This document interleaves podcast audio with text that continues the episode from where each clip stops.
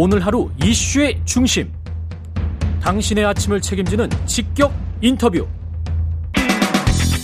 여러분은 지금 KBS 1라디오 최경영의 최강 시사와 함께하고 계십니다.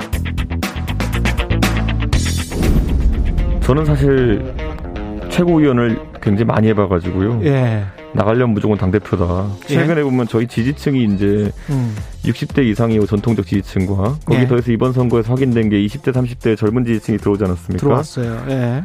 좀 고민해야 되고 제 역할이 있지 않을까라는 생각을 합니다. 근데 네. 그게 뭐 당 대표에 도전해서 그렇게 할 수도 있는 부분도 있고요. 네, 지난 4월 13일 최경련의 최강 시사에서 당시에는 이준석 전 최고였죠. 예, 단 두 달 만이었습니다. 두 달 만에 당 대표를 사실상 출마 선언을 하고 그리고 당 대표가 됐습니다. 헌정 사상 첫 30대 야당 대표 국민의힘 이준석 신임 당 대표 만나봅니다. 바쁜 일정으로 이번 인터뷰는 오늘 새벽 대전 현충원으로 향하는 시간이기 때문에 녹음으로 진행됐음을 미리 알려드리고요. 이준석 국민의힘 당 대표 연결돼 있습니다. 안녕하세요. 네, 안녕하세요.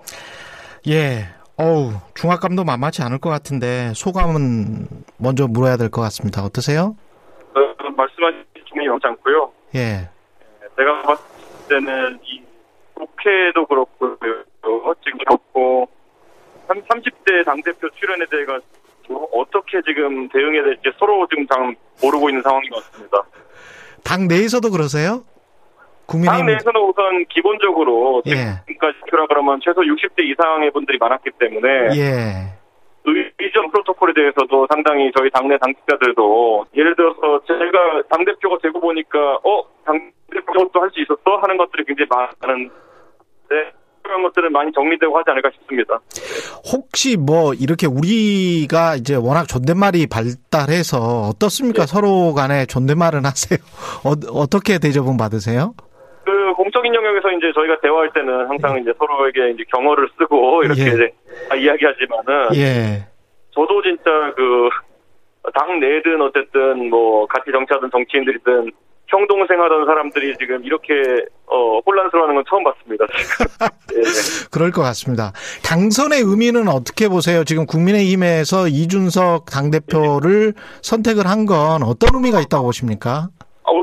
기본적으로 여의도 문법이 완전히 바뀌는 상황이 아닐까 이런 생각을 하고요. 예. 예를 들어 선거에 있어가지고 이번에 제가 사실 조직 선거고 뭐 사실 영광이 바뀌었잖아요. 예. 그래서 앞으로 당내 선거라든지 여의도에서 있는 이런 선거 무대에 대해서도 어 꼭 그런 뭐 돈이나 아니면은 이런 조직이 없어도 선거할 수 있는 문화가 됐겠구나 하는 기대감이 우선 보이는 게 보이고요. 그다음에 네. 저는 기본적으로 그 정치인의 어쨌든 지향점에 대해서도 약간 달라지는 게 예. 과거에는 이념이나 지역 구도를 이용해 가지고 이제 정치하는 분들이 많았다고 하면은 이번 전당대회에서는 그런 게 전혀 없었잖아요. 음. 그러다 보니까 이제는 이슈, 아젠다 이런 것들에 대해서 어떻게 저희가 대응하느냐가 음. 국민들의 선택의 자체가 됐다는 것이 명확해졌습니다. 그래서 앞으로 이념이나 지역주의에 기대가 정치하는 것은 쉽지 않을 것이다. 전적 단언합니다. 그리고 여권의 어떤 인사는 사석에서 이런 이야기를 하더라고요. 그러니까 네. 국민의힘 당원들 그다음에 국민의힘을 지지하는 국민들 입장에서는 꼭 정권을 이번에 바꿔야 되겠다. 그러려면 이준석이라는 젊은 당 대표가 필요하다는 그런 절박감의 표현이다.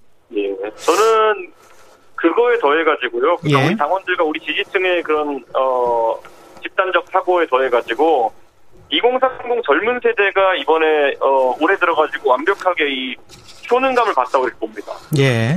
그게 뭐냐면은 올 초에는 서울시장 선거에서 본인들의 의지를 통해 가지고 오세훈이라는 서울시장을 만들어 봤고 예. 이번에 전당대회에서는 어 사실상 이준석이라는 그 영선 중진을 또다시 이렇게 당대표까지 만들어 봤고 예. 그렇다면 2030 세대가 본인의 아젠다를 다뤄주고 본인의 언어로 이야기하는 본인들의 언어로 이야기하는 정치인에게 매우 강한 지지를 할 수 있다는 걸 실증적으로 보여준 것이거든요. 예. 저는 그렇다 보면은 지금도 저희 뭐 여야 양당에서 어 민주당에서는 최근에 박용진 의원이 약간 상승세에 있는 것 같고 예. 저희 당도 이제 하태경 의원 같이 지금까지 2030 세대에 대해서 많은 이야기를 해온 분도 대선 출마를 준비하고 있고 이런 게 보도되는데요. 예. 사실 이 모델, 그러니까 오세훈과 이준석의 모델이라는 것이 2021년 상반기를 이제 어 이 정치의 주요 이슈였다면은 하반기에는 과연 대선 그런 부분이 이어질 수 있겠느냐 이게 관전 포인트라고 봅니다. 그 당 대표가 되고 나서도 뭐랄까요 말하는 데 있어서의 그 거침없는 화법이라고 할까요 변함이 없습니다. 예. 그런데, 몇 마디 하지도 않았는데 굉장히 요즘은 좀 관심도가 높다 보니까 대소득필되는 거고요. 예. 지금 오늘 일정 같은 경우는 대전 현충원으로 서울 현충원이 아니고 그 다음에 예. 이제 광주 철거 건물 희생자 합동 부 장소로 향하는데 이런 예. 일정 같은 경우는 어떻게 본인의 어떤 생각이 반영이 된 겁니까? 그러니까 대전현충원 같은 경우에는 사실 제 나이 또래 예. 그러니까 특히 서해교전이라든지 아니면 천안함 때 그 희생되었던 어떤 장병들 그 용사들 영웅들의 어쨌든 어, 넋을 기리는 공간이기 때문에 저는 사실 그런 의미가 좀 강하다.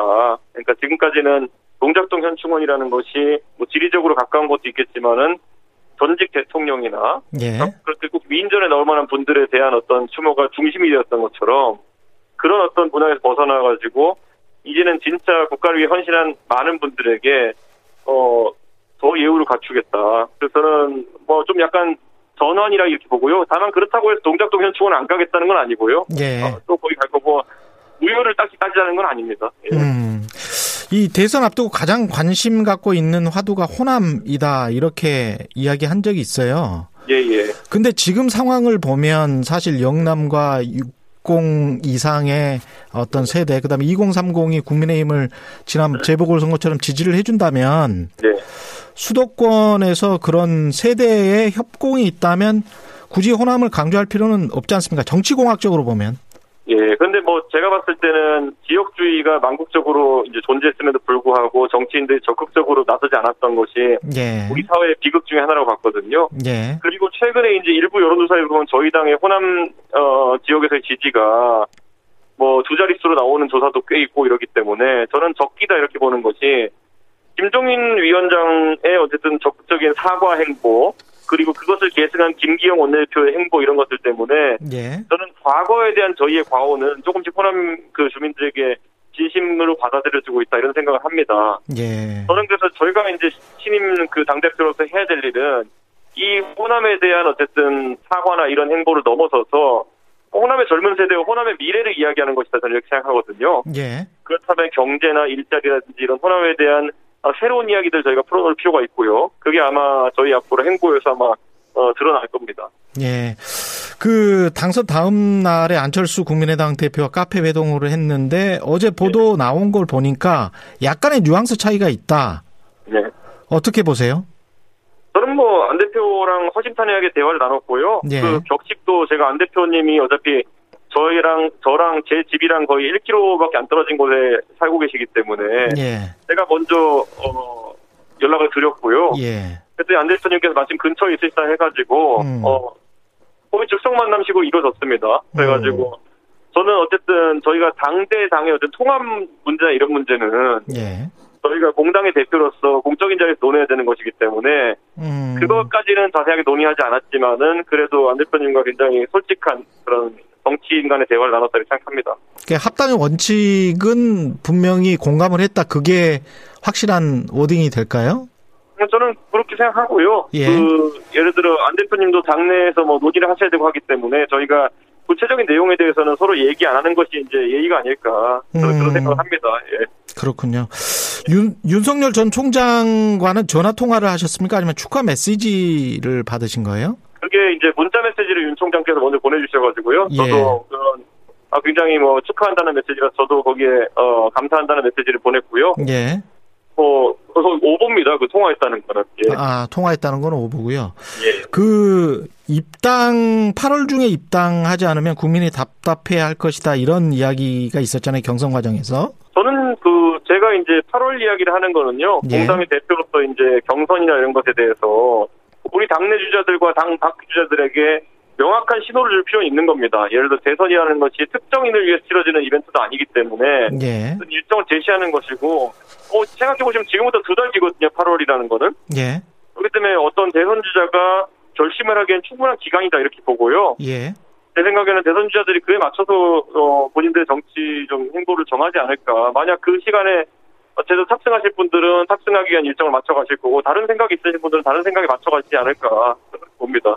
또 다른 대선 주자로 이제 거명되고 있는 분들 있잖아요. 김동연 전 경제부총리랄지 최재형 감사원장도 예. 그렇고. 근데 이제 그분은 현직이시니까 만날 기- 계획은 있습니까?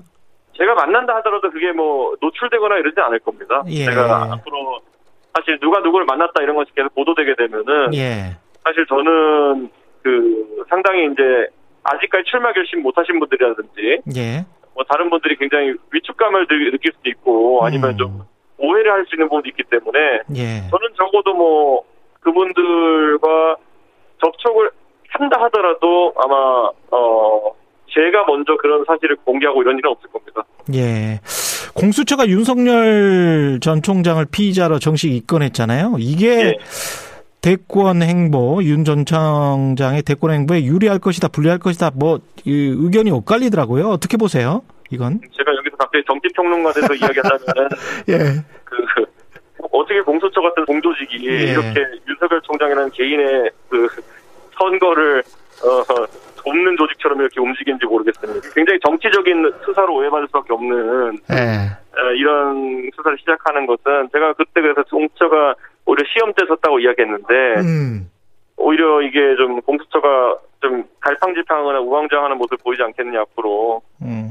당장 지금 윤석열 총장에 대해서 찬성하시는 또는 또 지지하시는 분들은 이게 정치적인 수사로 윤석열 총장 흠집 내기 위해서 왔다고 생각할 것이고 그렇죠. 윤석열 예. 총장에 대해서 다소 불편한 감정이 있는 분들 같은 경우에는 음. 이거 수사를 왜 빨리 직접 안 시키는 거냐라고 공수처에 대해서 또 반감을 가질 텐데 예.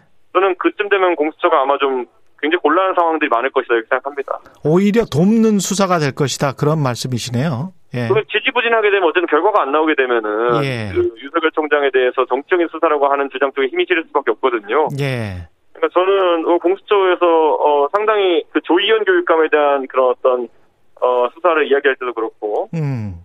윤석열 총장에 대한 수사를 언급할 때도 그렇고 거의 뭐 뜨거운 물 찬물 번갈아 틀면서 곤란한 상황인가 싶습니다. 예. 홍준표 의원 복당은 언제 될까요? 이렇게 되면. 뭐 원칙적으로 제가 개인이 판단하기에는 홍준표 대표의 복당에 걸림돌이 될 만한 것은 지금 뭐 원리 원칙상은 없다 이렇게 없다. 생각하고요. 예. 다만 이런 것이야말로 저희가 최고위원 회의를 두는 이유가 음. 당의 최고 결정기구에서 정치적인 논의를 하자는 의미이기 때문에 예. 저는 저희가 오늘 첫 회의를 갔는데 이 문제를 뭐 어떤 분 제기하실지 모르겠으나 예. 충분히 논의한 후에 저희가 결정해가지고 예. 다만 제가 제 개인적으로 봤을 땐 늦출이는 생각합니다. 늦출 이유는 없다. 예. 네. 예. 김기현 원내대표와 이제 당내 인선 구성 가지고 회동을 했었는데 최종 인선은 언제 발표됩니까? 이제 그 대변인이라든지 수석 대변인이라든지 아니면 비대변 같은 경우에는 시급히 지금 실무를 위해서 예. 그 필요한 인력이기 때문에 제가 먼저 내정 사실을 어 외부에 이야기했고요. 그랬죠. 다만 예. 이제 정책위 의장이라는 건 자리는 또 원내대표가 협의를 해야 되는 자리이고 음. 사무총장이나 아니면 지명직 최고위원 같은 경우도 우리 최고위원회와 협의를 해야 되기 때문에 예. 그런 절차적인 면을 지켜가면서 급하지 않게 하겠습니다. 그런 부분은. 예. 지금 최고위 진용이 조수진, 배현진, 김재원, 정미경인데요. 예, 예. 색깔이나 개성이 좀 예. 강한 분들이 좀 보여요. 예, 예. 이 어떤 충돌이나 이견 같은 거 이런 거는 없을까요? 어떻게 보세요? 아, 제가 비빔밥 논자이기 때문에 예. 제가 뭐 그분들의 개성이 예. 어, 철색하지 않은 형태로 잘 예. 이끌어 보겠습니다. 예. 알겠습니다. 그 가장 껄끄러운 어떤 사람, 중진 예. 뭐 이런 분들이 있습니까? 혹시? 아직까지 안 겪어봐서 모르겠는데. 그래요? 아니 그 경선 때 나경원 전 원내대표하고는 상당히 좀 갈등 관계로 보였었잖아요. 아니 그 정도는 갈등도 아닙니다. 저희가 전당대회에서도 여러 번 목격했지만은 예. 막 예전처럼 코로나 전에 막 조직 동원하고 이랬던 선거에서는 음. 지지자끼리 뭐 거의 뭐 원색적인 비난을 하기도 하고 또 뭐 후보 간에도 보면은 으쌰으쌰한다는 이- 의미에서 상대 비방도 많이 하고 이랬는데요. 이번엔 네. 오히려 저희가 굉장히 젠틀하게 선거를 치는 겁니다. 아, 그래요. 나경원 전 원내대표, 주호영 전 원내대표도 마찬가지고 어떤 역할을 부여받게 될까요? 아, 저는 이번에 저희 당에 이제 그 경선에 참여해주신 저 말고 네 분의 후보분들이 예.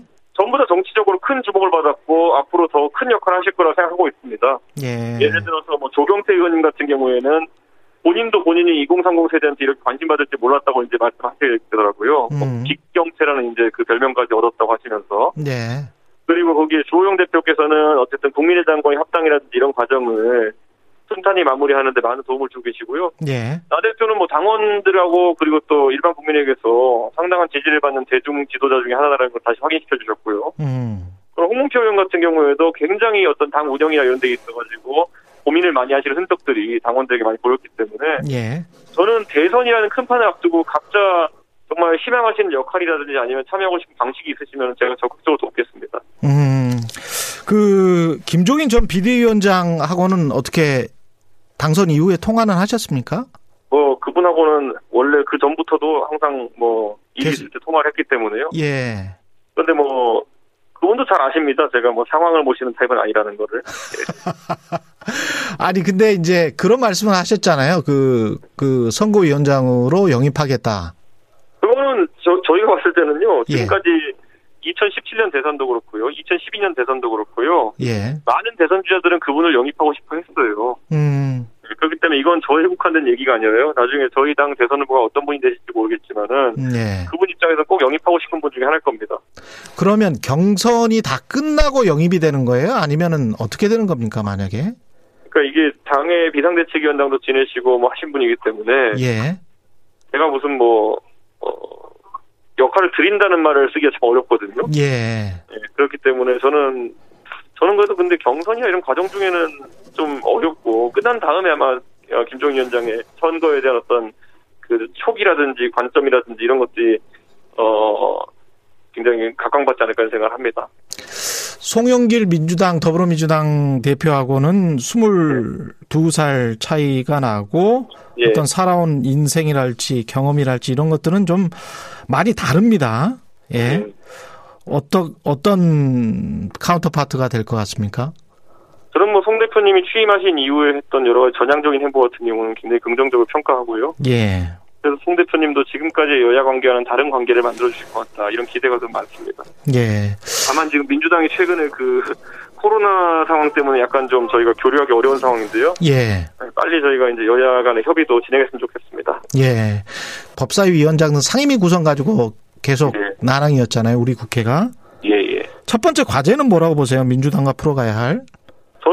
상임위 문제는 사실 원내지도부에서 이걸 관장하기 때문에 예. 제가 의견을 내는 것은 조심스럽고요. 음. 다만 지금까지 이제 민주당이 어, 지난 보궐선거에서 민심을 확인했지만은 입법 독주라는 것만으로는 본인들이 국민들의 지지를 받기도 어려울 것이다 이런 예. 생각을 해야 되고요. 음. 어 제가 이제 대통령께서도 연락 주셨을 때 제가 답했지만은 뭐 협치에 대해서는 저의 의지는 확고합니다. 그래서 아, 방역이나 아니면 국가적 위기 상황에 대해 가지고는 야당이 음. 적극 협조를 할 거고요. 예. 제 개인도 내일 백신 맞으러 갑니다. 얀센? 예, 예. 예. 또 민방 민방이라 가지고요. 예.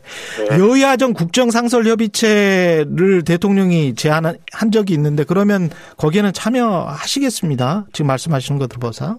저는 이제 의제나 이런 것을 보고요. 논의 예. 범위를 보고요. 예. 형식이나 이런 것을 구애받기보다 실질적인 이제 협치를 구현할 수 있게 노력해야 될 거고요. 예. 그러기 위해서는 저는 청와대나 아니면 여당 측에서도 음. 야당이 어쨌든 지향하는 방향에 대해 가지고 관심을 보이고 또 예. 그리고 어떻게 어 좀 정반합의 화- 과정을 거쳐가지고 의견을 모을 수 있지 고민해야 된다고 봅니다. 네, 알겠습니다. 여기까지 하겠습니다. 예. 고맙습니다. 감사합니다. 이준석 국민의힘 새 당대표였습니다. KTX 아니라서 이준석 당대표가 전화 상태가 약간 좋지 않았던 점 양해 부탁드립니다. 네, 문자 많이 와 있습니다. 임호종님, 이준석 대표 국민의힘 당 이름 빼고 다 바꿔주길 바랍니다. 3033님, 30대 당 대표 정말 신선합니다. 세대 교체를 넘어서 정치권이 진정한 혁신을 보여줬으면 좋겠네요. 강훈이님, 돈으로 줄대기 하는 선거, 막걸리 선거 앞으로 없어졌으면 좋겠습니다. 이준석 대표 이번에 선거 비용 얼마 안 썼다고 하죠? 3천만 원 정도밖에 안 썼다고 하는데, 예. 정치가 전반적으로 혁신됐으면 좋겠다. 정치 개혁도 필요하다. 이런 의견이신 것 같고요. KBS 일라디오 최경련의 최강시사 1부는 여기까지입니다. 잠시 후 2부에서 뵙겠습니다.